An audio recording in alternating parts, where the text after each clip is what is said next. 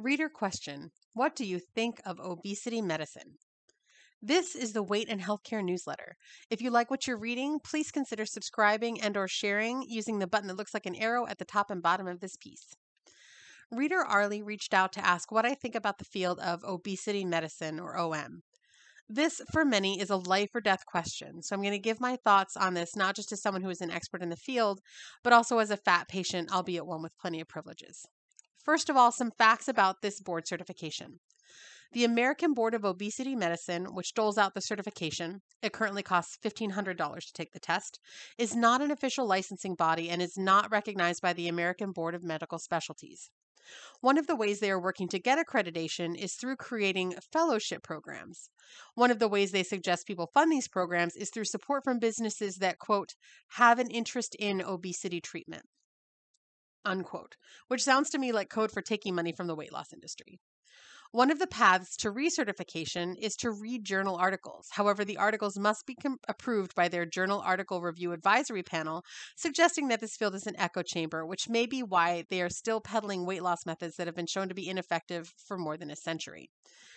Their board is a veritable who's who of people who have pinned their careers to the weight loss paradigm. To be clear, I don't believe that every doctor who is board certified in OM is out to harm patients.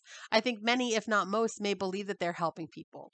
But as an advocate and patient, my focus has to be on keeping the fat patients safe and not on the doctor's feelings or intentions. So when a doctor tells me that they are board certified in obesity medicine, I have to assume a worst case scenario, meaning that there are three assumptions I need to make in order to keep myself myself safe as a fat patient.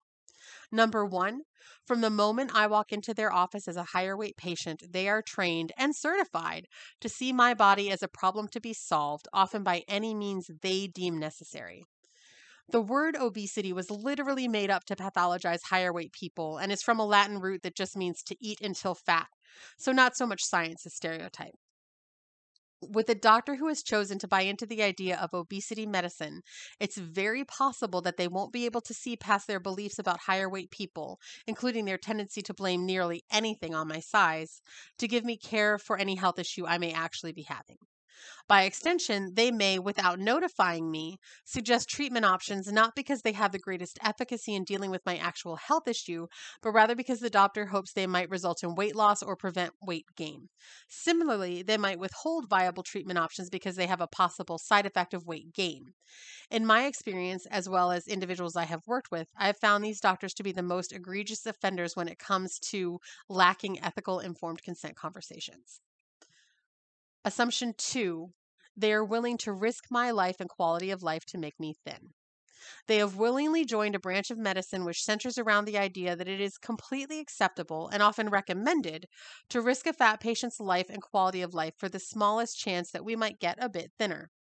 Again, there is no guarantee that they will feel obligated to be clear about the risks because of the paternalistic nature of their specialty. When I have asked about the risks of diet drugs and surgeries after having them recommended, I and people I work with have often been dismissed with phrases like, every drug has side effects or every surgery has risks, which is a far cry from appropriate informed consent. Number three, their relationship to the research is tenuous at best. They are willing to base their career on shockingly shoddy research, research that is highly influenced by the diet industry, research that makes basic correlation versus causation errors. They are also perfectly happy to dole out treatments like surgeries that will have lifelong impacts, even though they don't have long term outcome data. As their potential patient, this doesn't bode well for me in terms of their ability to practice ethical evidence based medicine.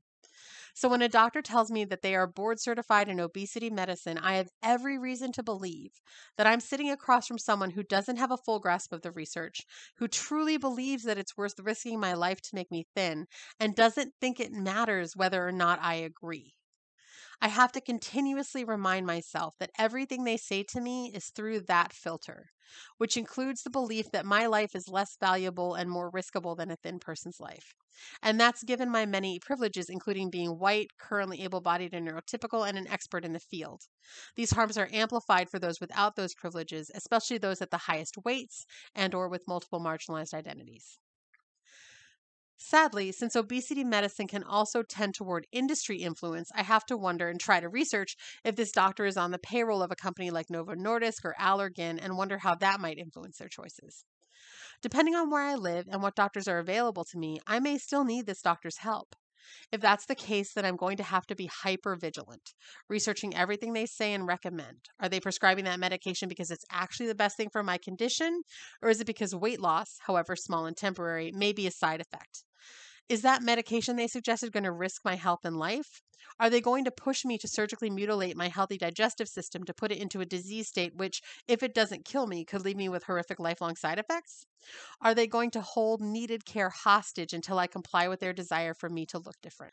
The bottom line is that fat people have to worry about medical fat phobia with almost every healthcare provider, though happily the number of weight neutral practitioners is growing. But at least from my perspective, we can never fully trust a doctor who is certified in obesity medicine to look out for our actual best interests. For me, the only good thing about the certification is that it functions like a big, bright, blinking red warning light. Did you find this post helpful? You can subscribe for free to get future posts delivered to your inbox or choose a paid subscription to support the newsletter and get special benefits. Go to weightandhealthcare.com and click subscribe.